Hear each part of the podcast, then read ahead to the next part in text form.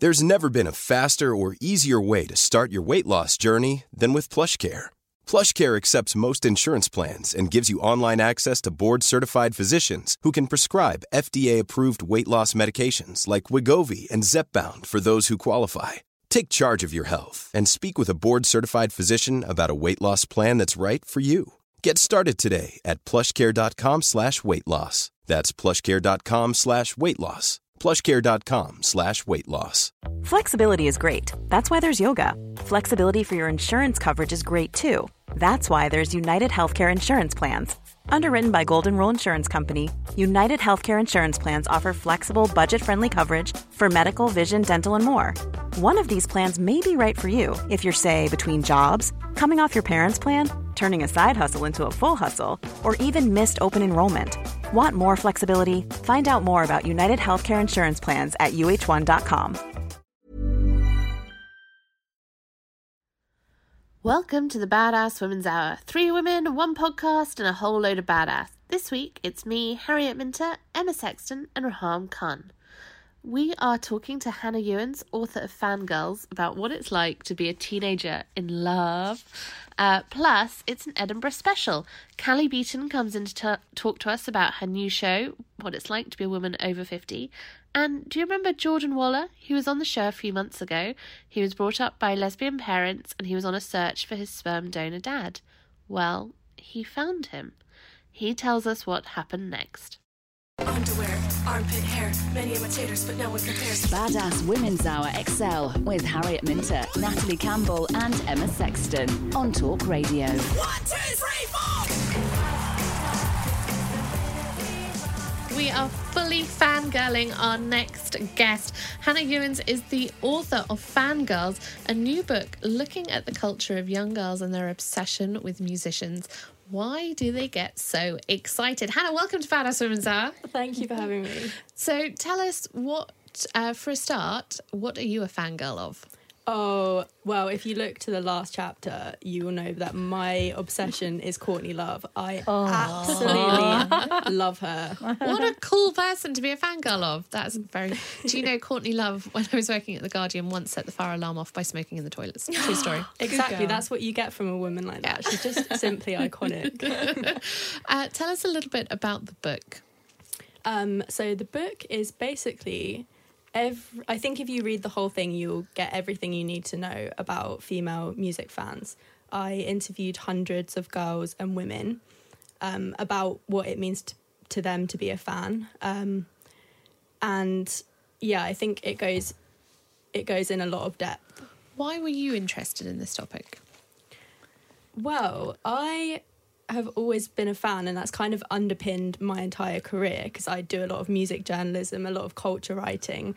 Um, I've always been a fangirl, to be honest, even as a journalist. I think those two things actually kind of do go hand in hand. Yeah.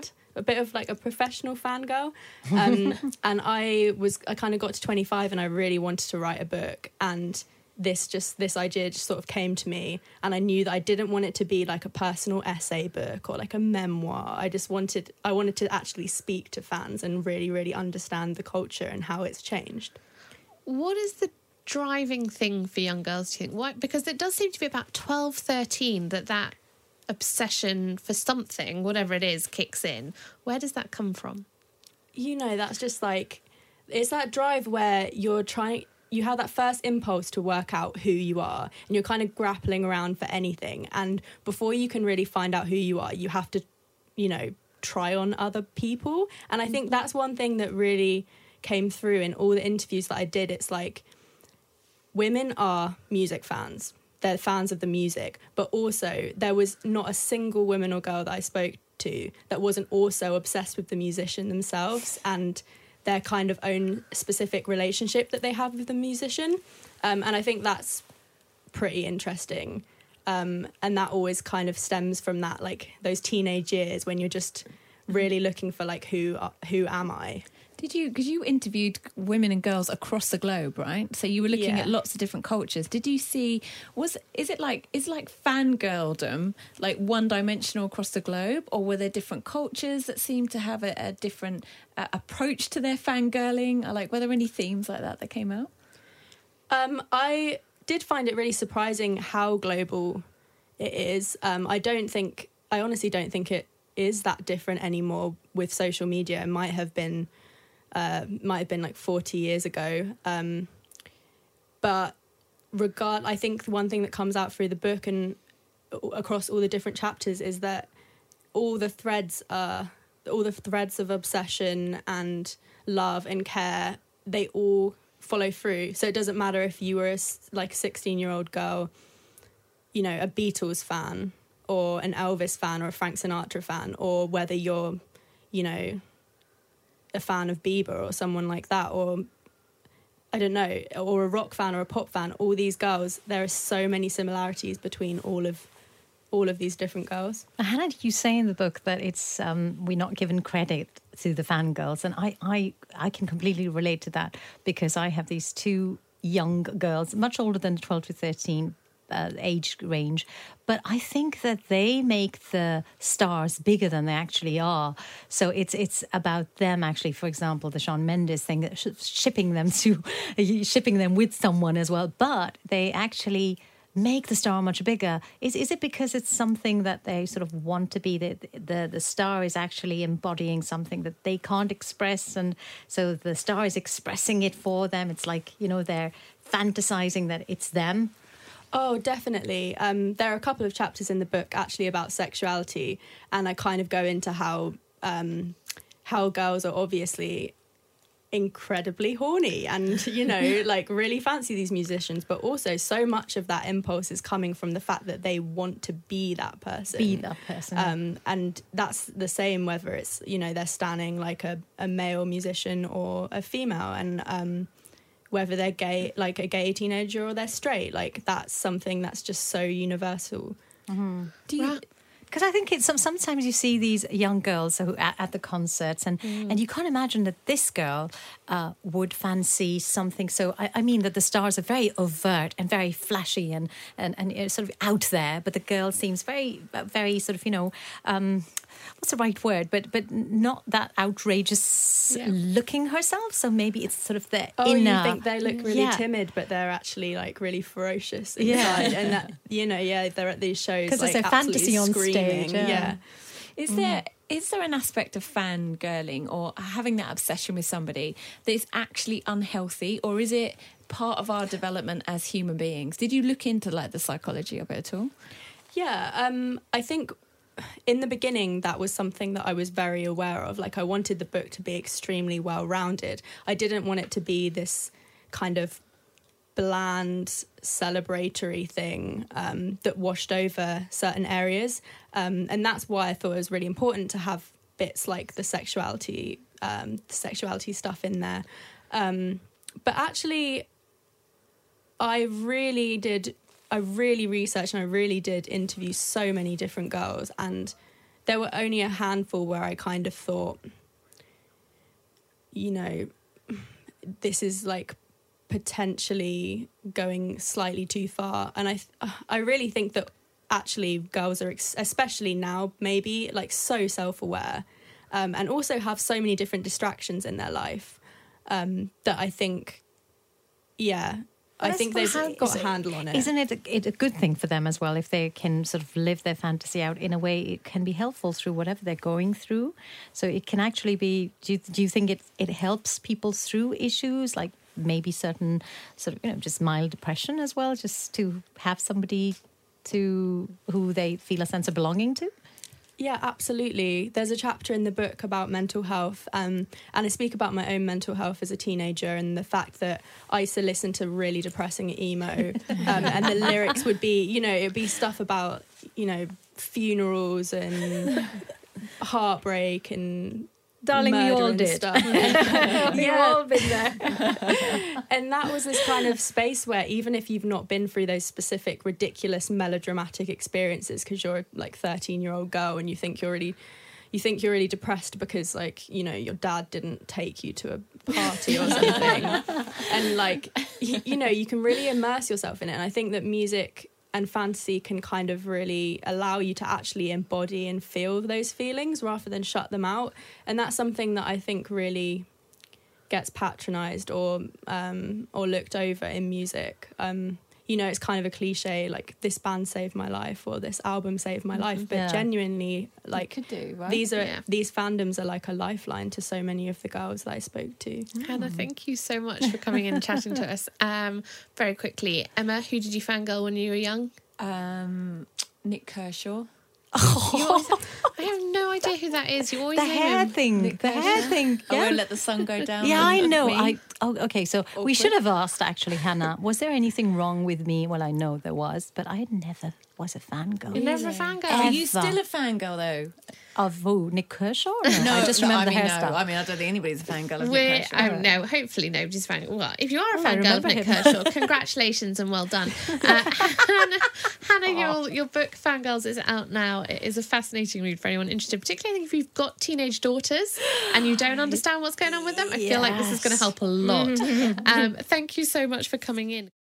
The Fempire Strikes Back. Badass Women's Hour XL on Talk Radio. Her show is called Invisible, but she is absolutely not invisible tonight because she's here with us. Hello, Callie. Hello. It's hard to prove I'm visible given this is an audio medium, but let's you'll vouch Let's- for me I that I'm promise. I promise you're here. Uh, so this is your is this your first show up to Edinburgh? No, it's my third show. Um, I've done. I did one two-hander with Catherine Bohart, then I did a solo show called Super Cali Fragile Lipstick. Oh, I know. lovely. So wish I'd kept that So title for good. a better show. Uh, and then this year, uh, so this is my second solo show. Uh, yeah, Invisible. And so this is kind of based on the idea that after a certain age, women become invisible. Is that right? That's a theory. So this this absolutely, as you may imagine, counters that theory. But there was a guy, a B-list French celebrity at the start of this year. Do you remember that guy saying, a guy called Yann Moix, and he said that women at 50 are invisible. Yeah. And he is a 50-year-old man, and he went on to say he would never date a woman at 50 and all this, and that women's bodies at 50 are awful. He then got spammed with loads of um, boobs and bottoms by every beautiful hot 50 something the world over, of whom there are many. And he had to put out a plea saying, please stop spamming me with your toned body parts. Um, so I turned 50 not long after he'd said that. And I was already working on the show, which was all about don't underestimate or assume Yeah. anything about women like me.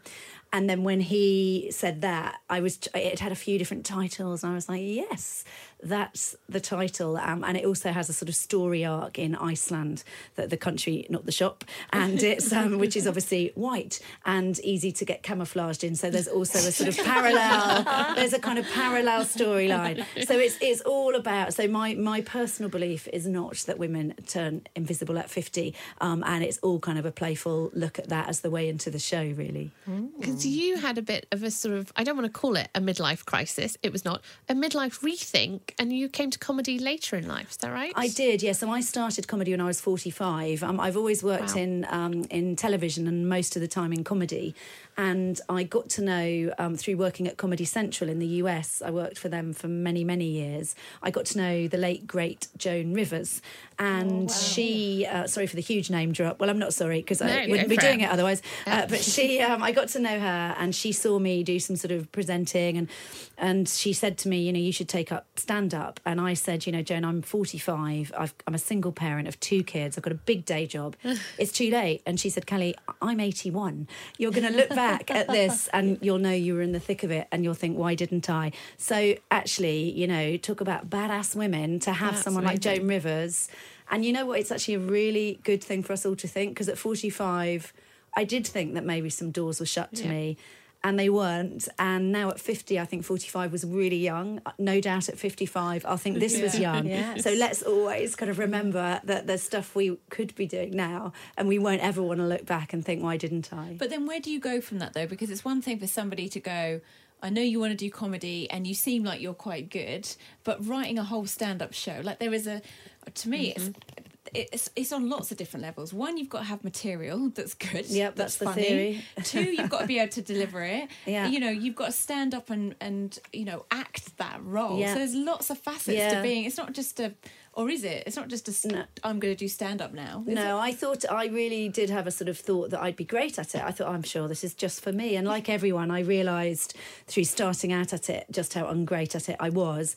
I'm now five years in, and it's a bit like you know, doing any kind of apprenticeship or going to the gym, you know, you, you can't sort of say, I'm going to go and run a marathon if you can't, if you can't do sort of 1K. And literally, you're, I'm still learning, you know, but I would say five years in, this is the thing I'm absolutely the most proud of. And, and I would say I'm starting to get the hang of it now. And it is exactly the things you said. Um, I've always been the stagecraft and the delivery's always been easier for me because I've spent my life on stages and performing and presenting. Topics have always been easy for me because I've been kicking around so blooming long. I've got lots of things to talk about.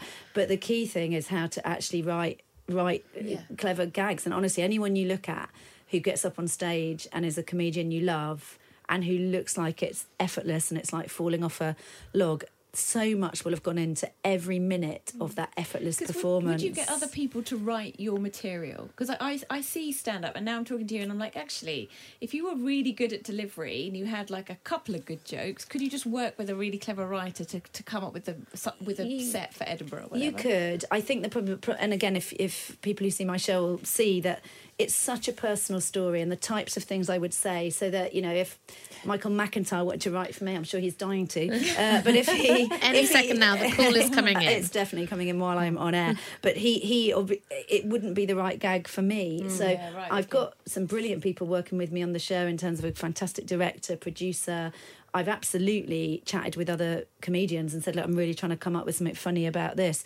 But honestly, the key to being a good comedian is actually finding your voice. And that's, it really doesn't work if someone writes your material. So sadly, no. But that was my question. That at 45, did you not actually feel braver than you would have, say, when you were 30? I think you become a little bit badass just because you're just because you put the hours in on in the, mid- planet. yes, and, and I suppose you have tons of content. Yeah, I definitely got the content. I think I say this on stage. A lot of people who, the reason I do stand up is because I find life on stage much easier than life off stage. So I'm actually oh. much shyer than you would think and much more awkward sometimes than you would think. And very much, I feel, you know, imposter syndrome rages very large in me, as it does, I know, in, in a lot hmm. of people, men and women. And so I think I couldn't have done it when I was younger. I absolutely would not have dared to do it. But that doesn't mean I'm brave now. You know, I, I'm going to get found out any minute now. Could be tonight. Could be, could be here. I, I meant that you care less as you grow older. That's- At least I, I feel like that. yeah, I- although you look, I won't ask how old you are, but you do I'm look 46. Okay, well, you Yeah, look so- about so- 27. I know, Exactly. again, brilliant thing to reference on the 28, yeah. radio. Fantastic. No, but I'm also very comfortable with announcing my age Yeah, now, yeah. and people. But but when when you say you have so much, obviously, you know that you have to. It has to sound like it's coming from you. But I suppose the imposter syndrome is perfect for performers like yourself. Well, there's got to be a reason you do it because it's such a high risk job, and nobody goes very many gigs without a really bad gig. And you never know. You know, I'm doing one after this. It could go really badly. I have no idea. The material I know normally works, but it might not. So I think there's something's got to repel you to do it. And yes, perhaps um, as as someone who feels like an imposter, you're always thinking you've got to keep trying the next thing. Certainly, I'll never think I'm better than I am. Maybe that's a blessing. I occasionally see a comic who seems to think they're amazing and maybe aren't as good as they think. I'll, I'll always be the other way round, thinking what could I do next. But this show is t- talking about sort of brave. It, I feel what I'm saying in this show and how I'm saying it is brave and has taken me daring to dig quite deep. So it's been quite a quite a thing to, to write this show. What are some of the key themes people will be hearing about if they come and see you? Overall, it's definitely a sort of subversion of what women like me should be doing, and indeed what people might assume about any women. Uh, there's a dating theme. The um, story arc is about um, a, a, probably one of the most extreme being dumped situations that anyone. I won't say what it is, but I, most people are like, "Oh my god, that's the worst one I've ever had." And I do go into some of the other bad ones that uh, that I've had. Uh, so there's a bit of a sort of dating uh, theme in it, and actually, it's all about the fact that I feel tying into what you said more visible now than I did in my 20s. I wasn't a classically attractive, hot, everyone fancied 20 something, wasn't in my 30s. It's taken me this long to grow some self-esteem and be less visible, uh, be more more visible, less invisible. So it's kind of the opposite of what you might think about the title. Do you find when you're on stage, you are like that's about as visible and vulnerable as you can Exa- get stand-up yeah, comedy? yeah. Do you like being watched for the audience? Do you like? Do you kind of want the audience? Do you Am want I the spotlight? a little bit. Like fair do you want the spotlight and then dark and pretend nobody's there and you're kind of talking to an empty room, or do you like a bit of engagement? No. I like that. I really like engaging with the audience. I do a lot of emceeing um, in the clubs around the country, and I, I really enjoy emceeing. So I love crowd work, and I keep being told for my Edinburgh show because I love jumping off into things that happen, and I keep being told my by my director that's a great thing to do a bit, but you've got an hour's show, you're going to have to not do it too much. So I, I love a bit of crowd work. So um, and actually, I do think it's more insecurity that makes me want to be seen than that I think I'm so awesome. You need to see this, guys. It's a sort of needing to keep proving something to myself. It's the opposite of um, kind of arrogance. It's the constant need to sort of push See if they're smiling and see if they're yeah, laughing, is. Yeah. yeah. it's definitely it's definitely fueled by self doubt and self loathing rather So than all I want to know is when you're looking at the crowd and what is it, what has it done to your love life? Have the options increased? You being a celebrity, or Uh, the, people the- scared of you? The options, uh, the, the young, the young uh, lover options have increased. I will be honest, uh, but I think that's more. Of, I didn't realise. Uh, I don't know how far I can go into this at this hour. Uh, yeah, sometimes even younger than that. Uh, but they. Uh, so I, I say in the show that I've got a rule that I will only date someone who is uh, my son's age plus ten, and my son's twenty-two. So I think that's a fair rule, and I have that rule because I broke that rule, and that wasn't. Uh, that, that, that was that was awkward. Uh, so um, yeah, I knew when they kept listening to Avicii, I was like, oh, this is not my, this isn't for me. Uh, so yeah, I would say the opportunities with younger people because you get young comedy audiences. But honestly, that's another misnomer about as you know, I, I don't know what your personal life is like, but women at fifty. We- It's, we're not single because we can't attract anyone. We're single because we haven't found the right person not to be single for. We're choosy, choosing. yeah. So I think whenever people, um, But that's interesting. yeah. Do you think single, younger men uh, do not find you as intimidating because I think maybe- younger men are so delighted that I'm not trying to get married or have a baby, Yeah. and that I might that I might know my way around a man. Not to put too fine a point on it, that I think they're I think they're yeah. I mean I, they're up for it, and I think that the thought that I'm not going to be hammering them, Literally in, well, for it, pushing yeah. them into a commitment. I'm being really careful to remember I'm not on stage uh, on a Saturday night here. But yes, I think it's yes. I think I've probably overshared, but yes, it's it's fine. I'm doing fine. Don't feel sorry for me. how, rece- how receptive are men to your to your topics? Because notoriously, you hear that you know uh, women aren't as funny as men, and you know when we're when You you've got female that, yeah. comics, but now I feel like there's lots of female comics coming through that are like yourself, and you're you're telling you know female stories, aren't you, about your life? And how well do you connect with the men in the audience? Do you think they they enjoy that? Yeah. The, the, the thing I would say that you learn really early on as a comedian is never to assume it is your room or it isn't your room. So it's really easy to go in and think, oh, these people won't like me, or this is a home crowd. So yeah, the feedback I get and the kind of fans I have are a really broad range. I, lots and lots of women my age um, do love the show it's a sort of slam dunk for them. But lots of younger women really love the show because they're like, oh my, I hadn't really thought about what what I might be doing and like 10, 15, 20 years. And loads of guys really like the show, yeah. Um, so it's it's definitely really broad appeal because the stuff I'm talking about, they are kind of totally universal themes. It's just my take, and it's really just my take on life. No one wants to be pigeonholed or stereotyped, do they? And all I'm doing is saying this is my version of kicking back on that, and everyone will have their version of it. So, and it's and it's um yeah, there's there's there's some very universal themes and some things that people might not hear anywhere else. I'll say no more than that. Callie, I think it sounds fantastic. If people want to come and see it, where are you? When are you? I'm on at the Assembly George Square in Edinburgh from the uh, 31st of July is my first show and I run right through until the 26th of August every day at 10 past 5 apart from the 13th of August just have to add that one in Wonderful. Thank you so much for coming. Fantastic. Callie Beaton. Badass Women's Hour XL on Talk Radio. She'll get you talking. Many of us have those stubborn pounds that seem impossible to lose, no matter how good we eat or how hard we work out. My solution is PlushCare. PlushCare is a leading telehealth provider with doctors who are there for you day and night to partner with you in your weight loss journey. They can prescribe FDA-approved weight loss medications like Wegovy and Zepbound for those who qualify. Plus, they accept most insurance plans. To get started, visit plushcare.com slash weight loss. That's plushcare.com slash weight loss. Many of us have those stubborn pounds that seem impossible to lose, no matter how good we eat or how hard we work out. My solution is PlushCare.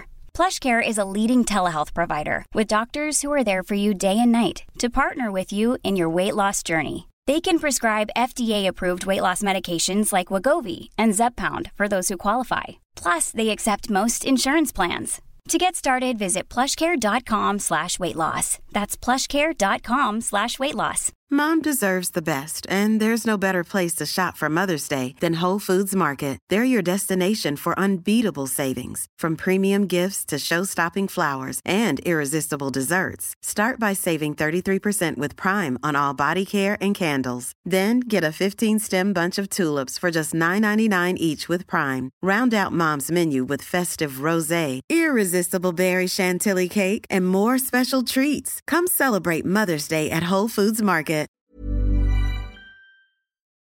There may be some offensive language, so apologies in advance.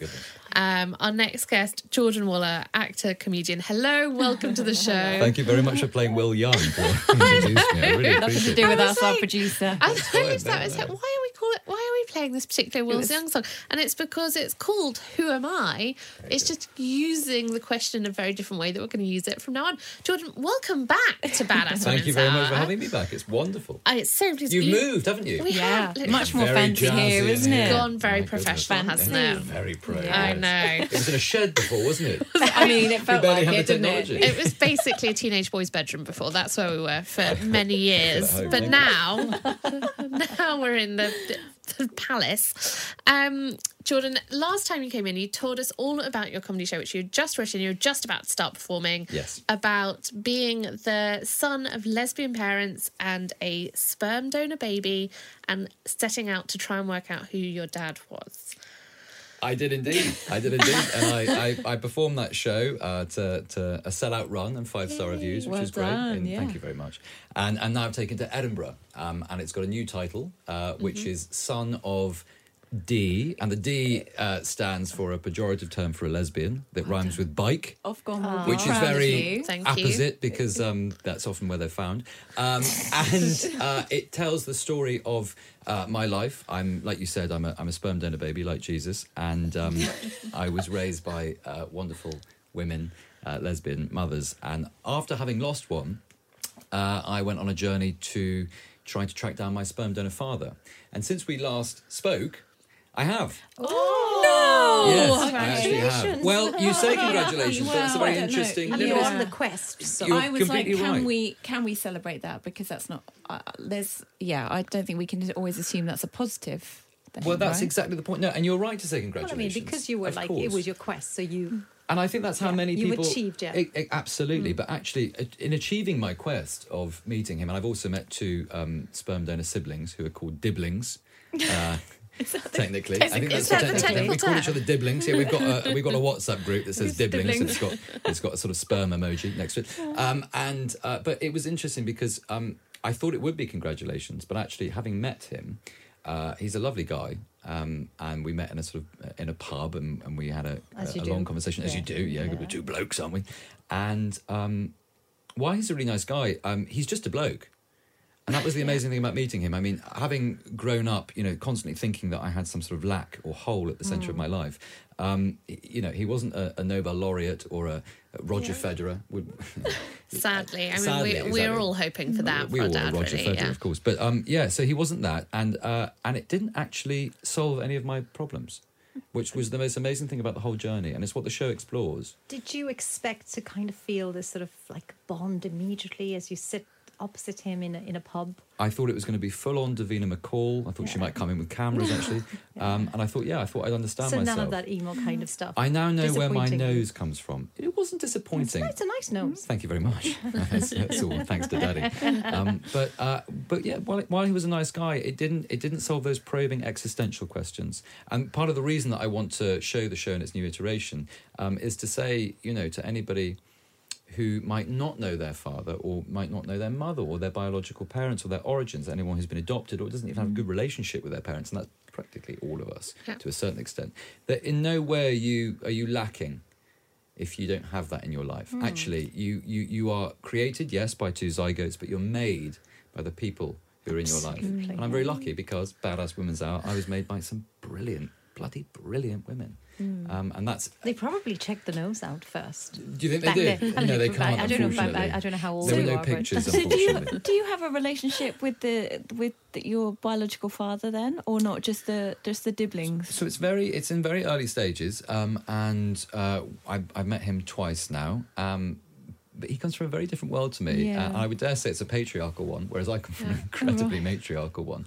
So it doesn't make um, it doesn't make a lot of sense for me. I don't find an awful lot of common ground in terms of experience. Whereas with my dibblings, I mean, we have lived through exactly the same thing, so Oh, we wow. get each other, and we're the only ones who really understand. Um, n- that you know perhaps it wasn't uh, the end of the quest you know it wasn't it, it, it wasn't those answers completed and that's what's so lovely about knowing them two girls as well. I'm surrounded surrounded by women but they are absolutely wonderful and um and it's been an absolute blessing having them in my life. Also meeting him has been interesting. It just hasn't filled that hole at the center of my life which is what the show's about which is actually the loss of my my Do mother. you think kind of having that realization, which is you haven't kind of filled this hole that was there, and has that led you to kind of, I guess, move on to the next stage of grief, or has it allowed you to process something about your mother's death, death differently? It's a really, really interesting question. Um, and I think it's weirdly the one thing that I never felt was anger. Um, and I know that, that uh, that is a stage of grief, isn't it? Yeah. That's- Yeah, I don't yeah. know what. Yeah, what- there's whether lots- it's yeah. Seventh, there's, there's Yeah. lots, but I, that was the one thing I never had. Um, and the strange thing about meeting him was that uh, I was angry. I was angry because he wasn't her. Mm. Um, and uh, the poor guy. I mean, again, I will say he's absolutely lovely, uh, but you know he can never reach the pinnacles of her, of Dawn, my my, my late mother, and it, it, it genuinely made me really angry that she left, um, and that was for the first time I, I, I'd had that So emotion. do you think the quest was to fill that missing space of a parent? One hundred percent, Hmm. without a doubt, and that was you know But you see, I lost my mother a couple of years ago, and, and actually, I appreciate her more now. I mean, we have a far more comfortable relationship now that she's gone. Right, no, I okay. kid. But it's everything that now I understand her. Um, her as a human being because when they're alive you just see them as a parent and you can be very unforgiving I totally understand what you mean. And in retrospect, obviously, you can you can really you can create a narrative that makes a lot more sense of them. I still don't understand. I mean, how, how long ago did you lose yours? two years ago So same as mine. I'm Mm. I'm not. Well, you've you've you, you're way ahead of me. I have to say because I still can't quite understand her. I wish I could. Um, I but I know. well I'm much older than you as well so much older and wiser you'll get it for a there you are wise. You are wise. You'll get there, you'll I get hope so. I hope so. No, it's it's very much a process. It's still you know, and and I'm not trying to. Uh, things that I didn't understand about her when she was alive, I understand them now. So, so things that I might have been judgmental about Right. while she was around, I can now understand being in almost the same age group when sh when I was growing up. So, I see. I understand. So well, I you'll hope I can get get there. there. No, Yeah, that's useful you to hear. That's you useful will. to hear from you. So yeah, it, it, it is. I, I think you can never truly get over a loved one's death. No, no, you don't. John, um, for anyone who wants to see the show, and having had you on twice now, I can just guarantee it's going to be the best show. You're not going to want to miss it. Where is it and when is it happening? So we're doing a preview at the Etc. Theatre Camden next Friday, which I believe is the 26th of July, and then it's uh, and the White Belly in uh, Edinburgh, 1st to the 11th of August, uh, and that's at 8 p.m. Fantastic. John Waller, thank you so much for coming in and updating us on your incredible story and sharing it with us. So much we for having me. love chatting to lovely. you. This has been the Badass Women's Hour podcast with me, Harriet Minter, Natalie Campbell, and Emma Sexton. If you want to hear more from us, you can come follow us on social media at Badass Women's Hour HR, um, or leave us a review and tell us how much you love us. We really need to feel the love. Five stars should do it. Mom deserves the best, and there's no better place to shop for Mother's Day than Whole Foods Market. They're your destination for unbeatable savings, from premium gifts to show-stopping flowers and irresistible desserts. Start by saving 33% with Prime on all body care and candles. Then get a 15-stem bunch of tulips for just $9.99 each with Prime. Round out Mom's menu with festive rosé, irresistible berry chantilly cake, and more special treats. Come celebrate Mother's Day at Whole Foods Market. Imagine the softest sheets you've ever felt. Now imagine them getting even softer over time. That's what you'll feel with Bowl and Branch's organic cotton sheets. In a recent customer survey, 96% replied that Bowl and Branch sheets get softer with every wash. Start getting your best night's sleep in these sheets that get softer and softer for years to come. Try their sheets with a 30-night guarantee. Plus, get 15% off your first order at bowlandbranch.com. Code BUTTERY. Exclusions apply. See site for details. Planning for your next trip? Elevate your travel style with Quince. Quince has all the jet setting essentials you'll want for your next getaway, like European linen, premium luggage options, buttery soft Italian leather bags, and so much more. And is all priced at 50 to 80% less than similar brands. Plus, Quince only works with factories that use safe and ethical manufacturing practices.